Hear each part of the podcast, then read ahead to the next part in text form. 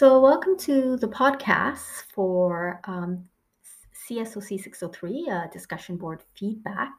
Um, in this podcast, I'm just going to offer uh, my sort of um, reading of the discussion board posts and uh, have a little bit of a, a, reflective sort of analysis to what was posted on the discussion board. So let's get started. Uh, for discussion board number one, there were three questions. The first question was Can you think of examples of hegemonic masculinity or emphasized femininity in your own life or community? And there were a number of examples that were given. Um, one being around masculinity, hegemonic masculinity, and what constitutes, quote, a real man. And again, things like uh, physically and emotionally and athletically strong being associated with this idea of real men.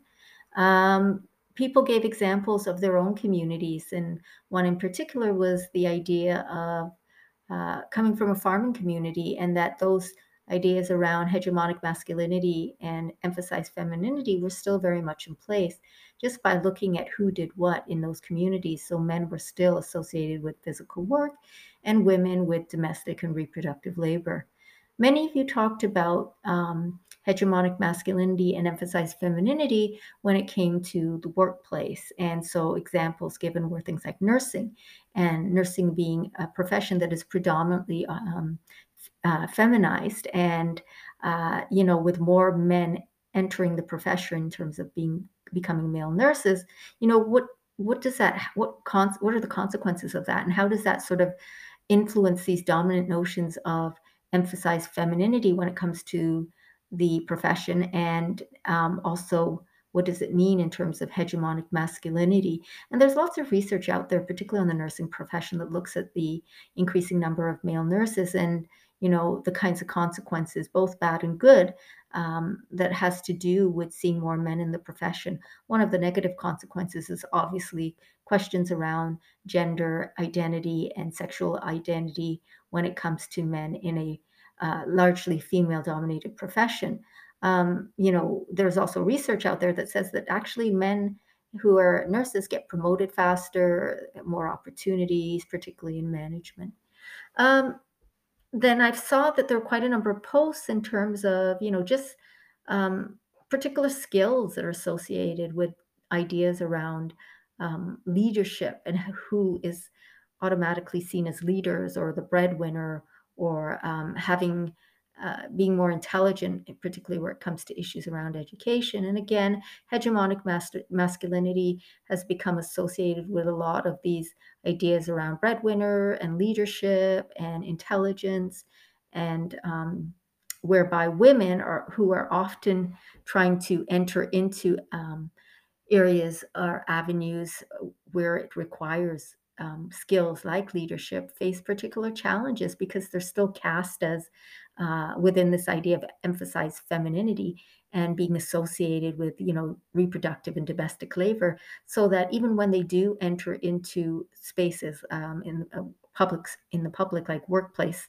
um, and paid employment um, and particularly male dominated professions they're very much um, undermined in those spaces they're often questioned about how they're going to balance their life, aka how are they going to still work and uh, continue to do the reproductive and domestic labor that is automatically associated with notions of emphasized femininity. Um, yeah, and then some one post in particular talked about education and that you know where it comes to opportunities, particularly for higher education, women are often downplayed and men are provided with opportunities because of, you know, it goes back to seeing them as being leaders, uh, in, in also being seen as breadwinners. And so there's more emphasis on their education as opposed to women. The second question was How does the invisibility of privilege operate, and how might you experience privilege based on gender, class, ethnicity, ability, and or sexuality? And it was really interesting, some of these posts. Um, there was quite a few posts. Uh, and I think what I found uh, quite interesting was this discussion around emotions and who's allowed to see uh, emotions and, uh, sorry, to express emotions and who's not. And that the ability to be able to express emotions is a privilege, which I agree. And women do have that privilege, so to speak. But we also have to be careful of what is um, what can disguise itself as a privilege. So while we know that there are benefits to actually being able to express emotions, um, we also have to keep in mind that the expression of, emo- of emotions is seen as weakness not just in in men yes in men in particular but also in women right? That's why there it's allowed or seen as more acceptable for women to be able to express emotions because of the fact that women are also conceptualized or constructed as being the weaker gender so it's seen as acceptable. So while there is a sense of privilege it is also a double-edged sword because what is considered a privilege is also something that can be used against um, women um, other areas where you talked about the invisibility of privilege were things like, um, you know, the, the, the, again, back to the idea of, of, of emotion is the idea of, um, uh, uh, sorry, scrap that, um, is the idea of um, people looking at uh, the area of emotion and the language that is associated with emotion and the expression of emotion. So, um, the idea that men are told to man up if they show emotion. I think the point I'm trying to get at here is that there's a way in which we can actually look at how that privilege is rooted in the language that we use. So, women, when they show emotions, are not subject to these kinds of um, what I would call uh, censorship kind of language, which men are where it comes to emotion. So that, yeah, absolutely, that that is a privilege. I mean, this language that we use is a way to reestablish uh, those gender boundaries, right? Telling men to man up if they show emotion is saying that you know, um, don't you know, you need to. Um, uh, keep up the dominant um, narrative of what it means to be a, be a man. There's also people talked about the idea of, um, you know, disability, that the privilege uh, based on ability. And I think that was a really good, um, someone pointed it out, and that was really good because we don't often talk about the privileges that are associated with ability. And that just shows you how embedded, um, you know, uh, um, disability is or ableism is in our society so that we don't even talk about disability tells you the amount of privilege that we have uh, those of us who are able-bodied have. Um, then there was also about looking at professions and the way that they are gendered and how that offers privileges to those who are seen as belonging to uh, particular professions um, and even what was interesting, again, as someone pointed out in the field of nursing, is that even this is technically seen as a feminized profession. When men enter that profession, yet there are um, disadvantages that they have, but there's also privilege. And the fact is that men who enter nursing often end up in management roles and uh, more so than women. And that, that goes back to the stereotype that men are seen as leaders and so on.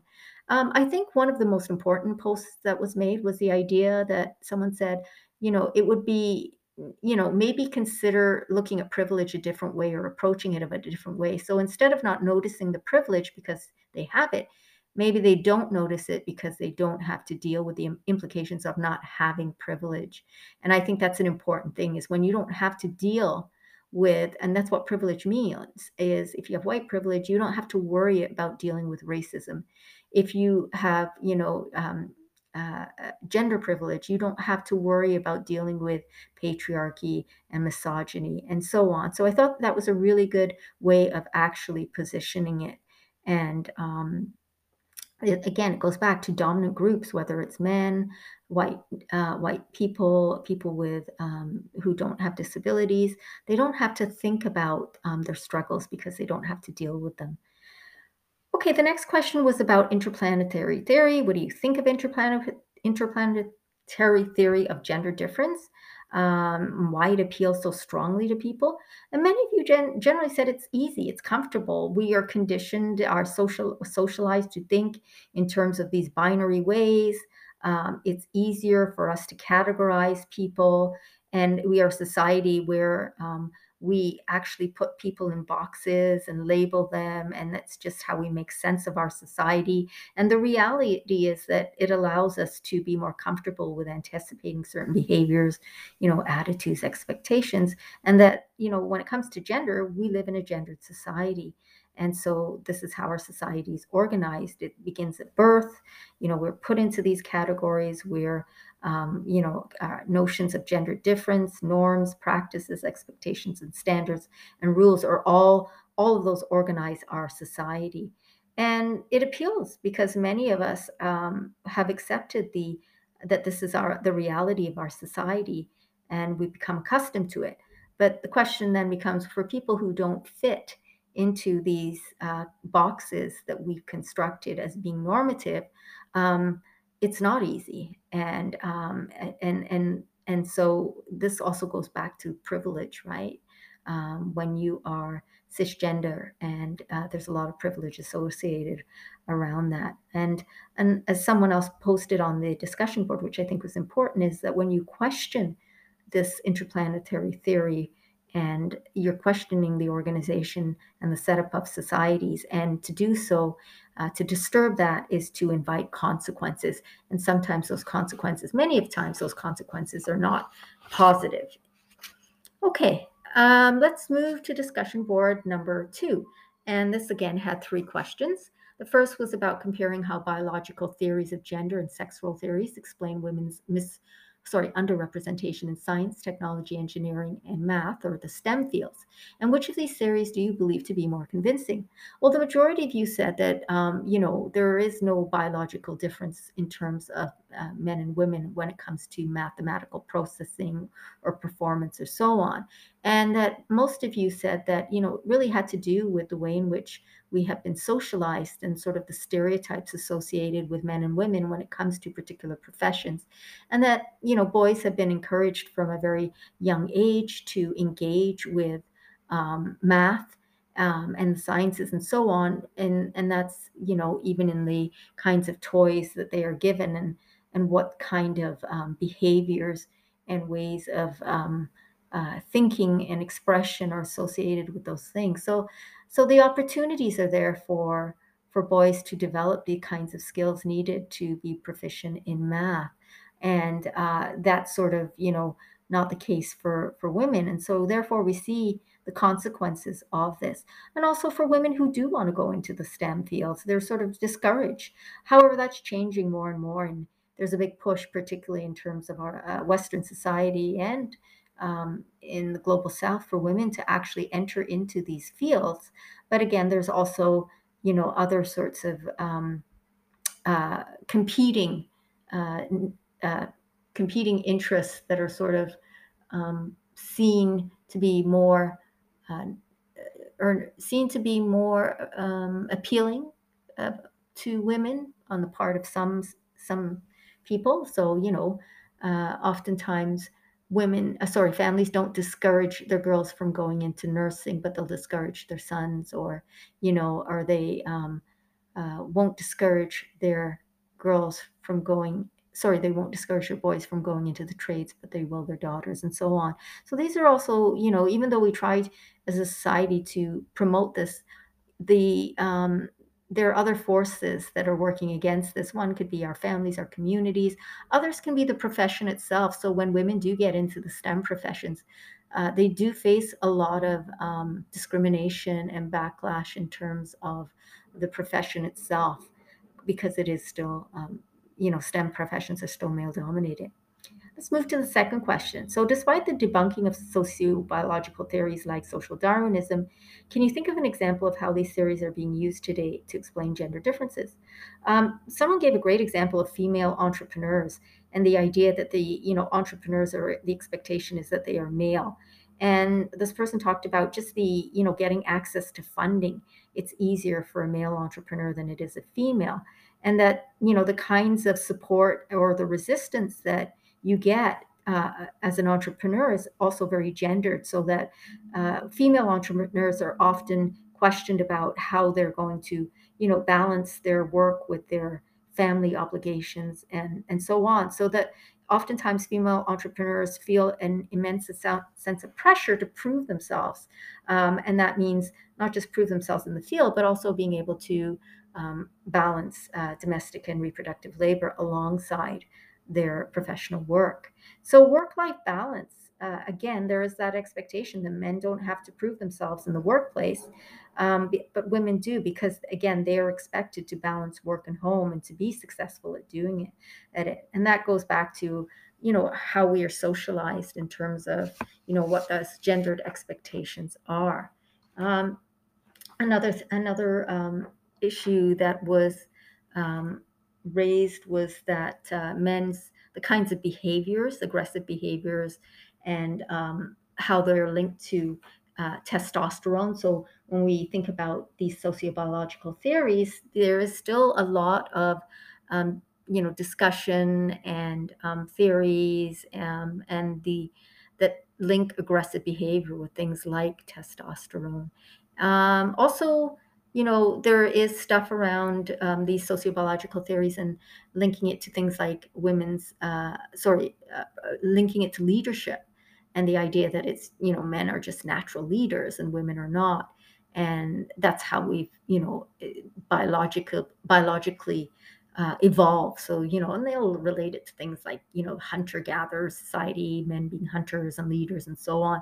And so this creates barriers for women who attempt to go uh, enter into leadership positions. What it also does is it normalize this um, model of leadership that is really based on the ideal, dominant ideals of a leader being a male, heterosexual, um, uh, white, able-bodied uh, person, and that who typ- that who um, is the ideal or stereotypical ideal of a leader. And so those models of leadership are really um, constructed around the lifestyle of those dominant um, figures. And so when women enter into leadership, they oftentimes have to um, operate as leaders within a framework that really does not recognize or works against them.